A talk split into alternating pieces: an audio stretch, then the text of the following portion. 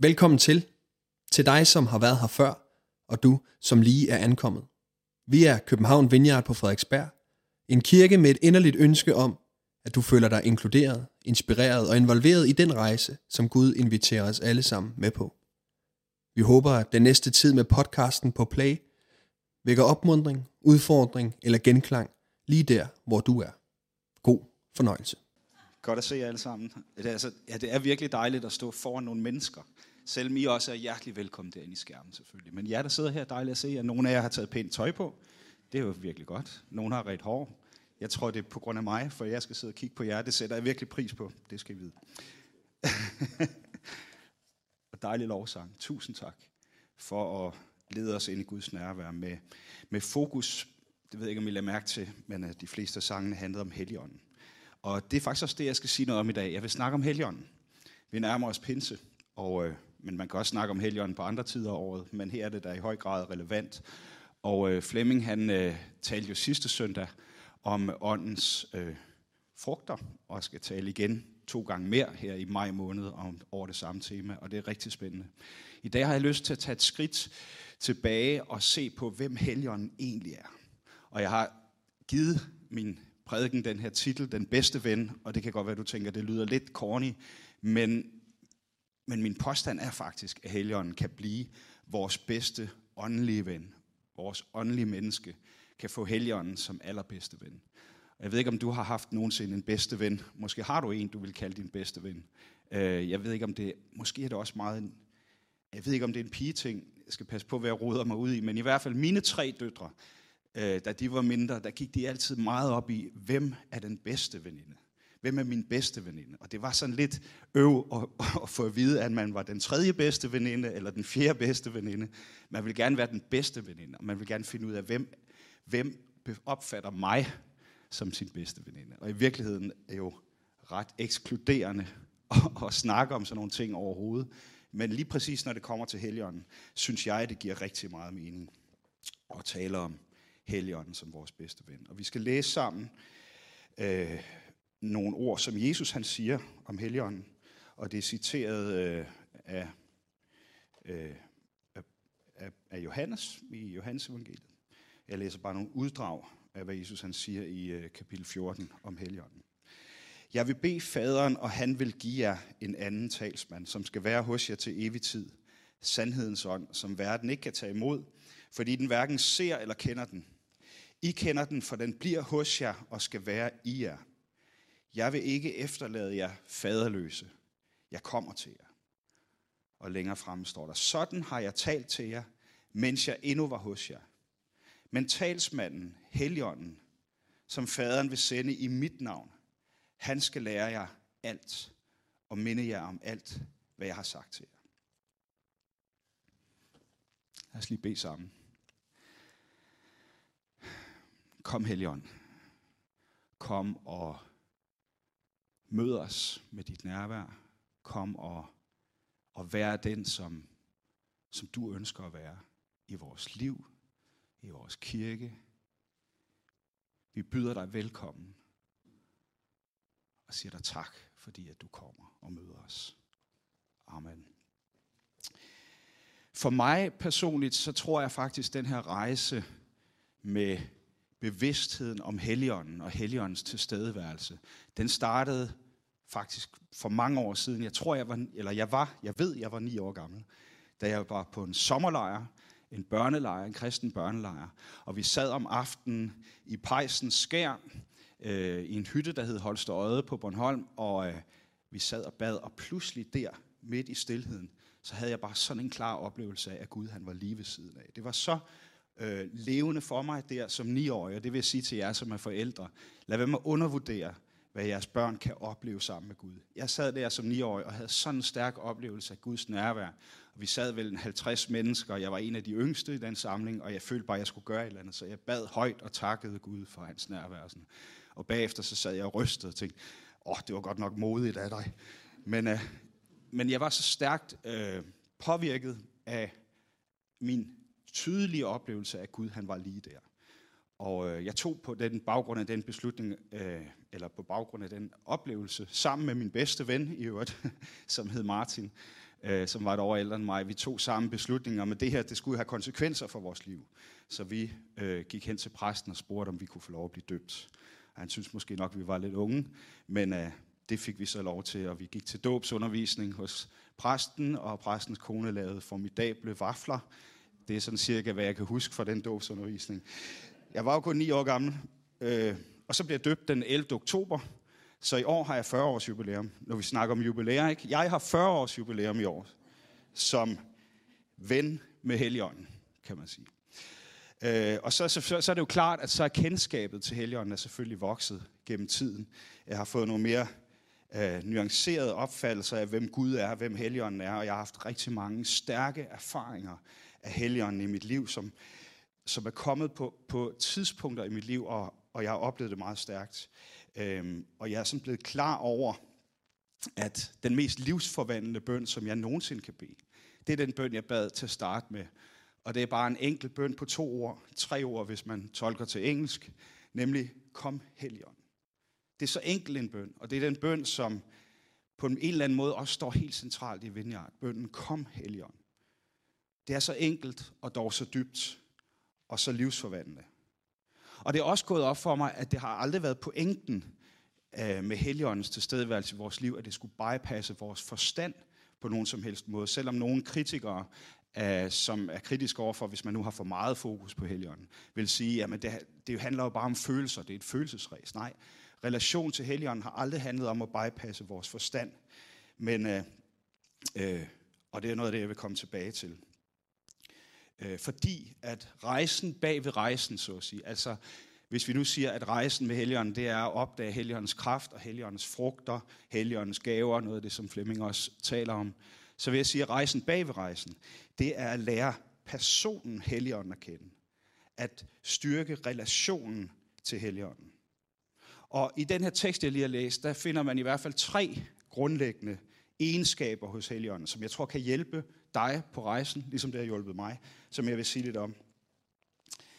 Øh, og det første, det er der, hvor Jesus han siger, jeg vil bede faderen, og han vil give jer en anden, en anden talsmand. Helligånden er en anden. En anden person, om du vil. Helligånden er ikke en upersonlig kraft, may the force be with you, eller hvad vi nu kunne forestille os. Han er en personlig ven. Han er en, som øh, ønsker at være tæt på os. Han er lige så personlig, som Jesus var over for de disciple, der fulgte ham. Og det er også derfor, Jesus han kan sige, jamen det kan godt være, at jeg skal op til min far i himlen, men jeg sender Helligånden, og Helligånden skal være nær. Og på græsk er der to ord brugt i Nye Testamente om en anden. Det ene, det er ordet hetero, det kender vi. Det betyder forskellig fra. Men det andet ord, det som er brugt her, det er allon, som faktisk betyder identisk med. Så treenigheden er jo lidt en tricky størrelse, tror jeg. Jeg ved ikke, hvor mange af jer, der tænker, jeg er fuldstændig styr på treenigheden. Det er, ingen, det er uproblematisk for mig at forstå faderen og sønnen og helligånden og deres indbyrdes relation til hinanden og til mig. Hvis du synes det, tillykke med det, og så jeg, har jeg nogle spørgsmål bagefter. Men for mig er det lidt tricky. Men lad mig sige her, helligånden er en anden person. Helligånden er forskellig fra Jesus. Samtidig er han identisk med Jesus og med Gud Fader. De er ét, men alligevel er de helt forskellige. Og Jesus, han kan være i himlen sammen med faderen, og han kan sende Helligånden til os her på jorden. Og de kan være forskellige, og dog er de ét. Handler ét i enhed og tænker i enhed. Men Helligånden er en anden. Helligånden er sin egen person. Og Helligånden er, jeg vil sige, der er en følsomhed over Helligånden. Det er ofte, det sker ikke altid, men nogle gange, når vi bliver berørt af Helligånden, når vi møder Helligånden, så oplever vi det følelsesmæssigt stærkt. Og måske er det ikke tilfældigt, at Jesus han lidt omskrevet siger i en anden sammenhæng, som jeg tror er noget af det mest komplicerede at forstå og fortolke i Nye Testamentet, nemlig der, hvor han taler om synd mod Helligånden. Hvis man nu omskrev det lidt, så, tror jeg, så hører jeg det som om, at Jesus han siger, I kan godt spotte mig, I kan dræbe mig, men I skal bare behandle Helligånden ordentligt. I skal simpelthen opføre ordentligt oven for Helligånden. Det er utilgiveligt, hvis I ikke gør det. Sådan hører jeg lidt Jesu ord. Det er som om, at hans omsorg for Helligånden er så stærk, og det opmuntrer mig til at, at være følsom og lydhør over for Helligånden i mit liv, på min rejse. Fordi han er den her helt vidunderlige ven. Helt sin egen. Min ven på min livsrejse. Og jeg tror også, at forståelsen af Helligånden som en person og ikke en kraft er også afgørende for vores måde at relatere til Helligånden på. Fordi vi ikke søger en upersonlig kraft, men vi søger en intim, nær, følsom ven. Og når vi forstår det, så bliver det måske lidt mindre vigtigt at fokusere på gaverne, øh, og mere vigtigt at fokusere på nærværet. Vi søger ikke først og fremmest de ting, Helligånden kan give os, men vi søger Helligånden som person. Vi søger det intime fællesskab, livs med vandringen med Helligånden. Og det betyder så også, at vi, tror jeg, kommer til ind i, en, ind i en situation, hvor vi ikke længere så meget lever vores liv efter ideen om straf eller belønning. Gør vi det rigtigt? Gør vi det forkert? Øh, begår vi fejl? Skal vi straffes? Gør vi det rigtigt? Skal vi belønnes? Det er ikke så meget det, der kommer i fokus. Det kommer mere i fokus. Jamen, hvad er det, der glæder min ven? Hvad er det, der glæder Helligånden, min bedste ven? Og øh, hvad er det, der styrker min relation til Helligånden? Hvad er det, der styrker mit venskab? Det er den første ting. Den anden ting, øh, som vi kan læse ud af teksten, det er, at, at Jesus siger, at Helligånden er sandhedens ånd. Og øh, på græsk, der er ordet for sandhed, det er aletheia, og det kan oversættes ikke at glemme. Altså sandhedens ånd er altså den, der hjælper os med huske. Hvad er det så, vi skal huske? Jamen, øh, vi skal huske, hvem vi selv er i hvert fald. Først og fremmest. Helligånden hjælper os med at huske, hvem er jeg egentlig, når jeg mister troen på mig selv, tilliden til mig selv og formålet med mit liv. Så kommer Helligånden og bringer lys og klarhed ind i mit liv. Han er på en måde ligesom et par gode briller. Altså man kan jo ikke, der er ikke noget pointe, hvis jeg kører, kører et par briller og lægger dem på bordet og siger, kom skat, siger til min kone, nu skal vi sidde og nyde synet af mine pæne briller på bordet. Det giver ikke nogen mening, vel? Altså brillerne har en funktion, man skal tage dem på, og når man tager dem på, hvis de er pudset, så ser man alting klare igennem dem. Den måde virker Helligånden, den måde virker sandhedens ånd i vores liv. Han er på en måde ligesom en par sandhedsbriller, der hjælper os til at se os selv, hjælper os til at se Gud, hjælper os til at se hinanden med hans øjne, hjælper os til at se det potentiale, som han har lagt i os. Sandhedens ånd hjælper os også til at se os selv og forstå vores selv på den rigtige måde. Det kan være, at vi har, eller det har vi, nogle gange nogle destruktive adfærdsmønstre i vores liv. Og så er Helligånden ikke sådan en, en ven, der holder igen. Han er ikke sådan en rygklapper. Øh, et, et venskab kan nå et vist niveau, hvis, hvis man aldrig nogensinde tør at konfrontere hinanden med noget som helst, og man bare man bare kan blive enige om, at vi har altid ret, og vi er altid gode, og hvis der er et eller andet, så er det alle de andre. Sådan et venskab kan kun nå et vist niveau, men det dybe venskab med Helligånden er baseret på, at der er en ærlighed. Han taler sandhed ind i vores liv. Både når det er til velsignelse, også når vi, når, når vi har brug for at høre, hey, der er noget her, som faktisk gør, at jeg går og ødelægger mig selv, eller skader andre. Han, er, han siger sandheden. Og samtidig så er han jo den, der opmunter og trøster, når vi føler os værdiløse og modløse. Og han går i rette med os, når vi har en forkert opfattelse af os selv, tænker for lidt om os selv, tænker for dårligt om os selv. Så hjælper han os til at se det gudskabte potentiale, som vi har i vores liv. Det er Helligånden, der gør det. Alle vores handlinger, de udspringer jo enten af en tanke eller af en følelse. Det er sådan den der kognitive, hedder det, hvad hedder det, adfærdstrekant, tror jeg. Tanker, øh, skaber følelser, skaber handlinger, eller følelser skaber tanker, skaber handlinger. Når Helligånden går ind og virker i vores følelser og i vores tanker, så er det jo enormt stærkt, for det kan være med til at virke forandring i vores liv. Men Helligånden fortæller os også sandheden om Gud far og Guds søn. Det er jo sådan, at Jesus siger, øh, Helligånden øh, herliggør mig, herliggør min far. Nogen vil, har igennem tiden sagt, vi skal passe på ikke at få for meget fokus på Helligånden. Vi skal huske, at det handler jo om Jesus. Det er Jesus, der er i centrum. Og det er vores himmelske far, der er i centrum. Men Jesus siger, I kan aldrig få for meget fokus på Helligånden, for Helligånden vil altid genspejle det fokus op på Jesus.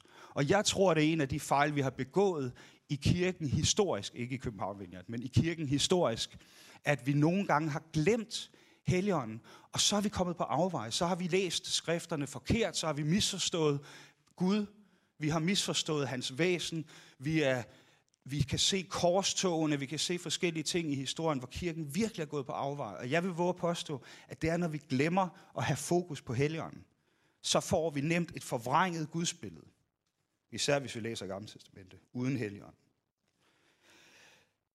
Og så skal det selvfølgelig siges, selvom det på en eller anden måde er goes without saying, selvfølgelig hører vi ikke altid rigtigt, hvad Helligånden siger til os. Selvfølgelig hører vi nogle gange forkert.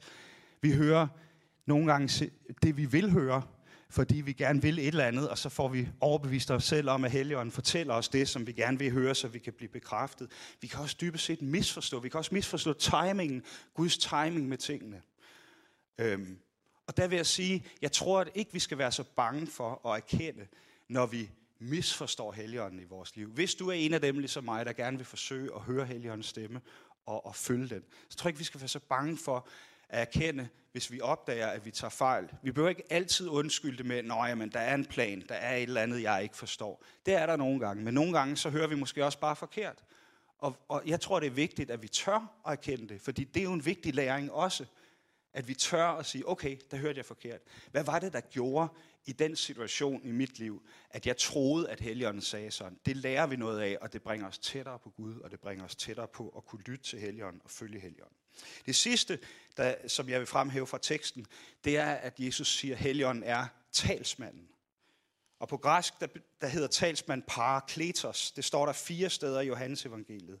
Øhm, og der er mange måder at oversætte. Det er svært at oversætte det her ord i et ord.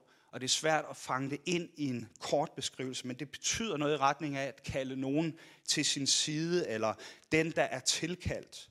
Og på den her tid blev det ofte brugt om sådan en juridisk hjælper, en man kalder ind til sin retssag, altså en forsvarsadvokat. Så Jesus siger, at Helligånden er vores forsvarsadvokat. Han, man kan sige, det har jeg selv fundet på det her. Helligånden, han går i rette med dig, og han går i retten for dig. Hvad siger du så? Helligånden, han går i rette med dig, hvis du tænker forkert om dig selv eller noget, og han går i retten for dig. Det kan I skrive ned, og så kan I sige, det har Hasse sagt. Eller så kan I lade være. Og så ved jeg jo, at det er jo, nu stiller jeg lige et retorisk spørgsmål, som jeg forestiller mig, nogle af jer stiller, det vil jeg jo selv have lyst til at stille. Jamen, hallo, time out. Hvad er det lige, jeg er anklaget for? Altså, hvorfor har jeg brug for en forsvarsadvokat? Hvad er formålet med det? Jeg synes da ikke, jeg har gjort noget. Hvem anklager mig egentlig? Og til det vil jeg sige, det er der jo faktisk, det er der mange, der gør. Tillykke. Men øh, for det første, så anklager vi os selv. Ikke? Øh, som nævnt før, så kan vi ofte være vores egen hårdeste dommer. Vores hjerte, vores tanker kan være så destruktive og giftige og selv øh, nedbrydelige, at vi har brug for den her sandhedsstemme. Vi har brug for en, der nærmest forsvarer os mod os selv nogle gange. Og mod vores egne tanker om os selv. Nogle gange bliver vi også anklaget af mennesker omkring os. De kan stille spørgsmålstegn ved vores integritet. Og nogle gange kan vi heller ikke sige det øh, vores integritet og vores dømmekraft og vores motiver osv. Det er selvfølgelig vigtigt at lytte til kritik. Jeg siger ikke, at man ikke skal lytte til kritik. Men Helligånden hjælper os med at sortere i de inputs, vi får, så vi ikke tager ting ind over vores liv, anklager ind over vores liv, som er uretfærdige og destruktive for os. Bibelen fortæller os jo også, at anklageren, det er djævlen, det er satan selv, og han virker i vores tanker, han virker igennem andre mennesker. Han forsøger hele tiden at anklage os og bryde os ned og ødelægge det, som Gud vil med vores liv. Og det går Helligånden jo ind og står ved vores side og forsvarer os. Det er det, Jesus fortæller os. Og så ikke mindst, og det er jo, det er jo måske det, der kan være allersværest at sluge, men Gud anklager os jo faktisk også.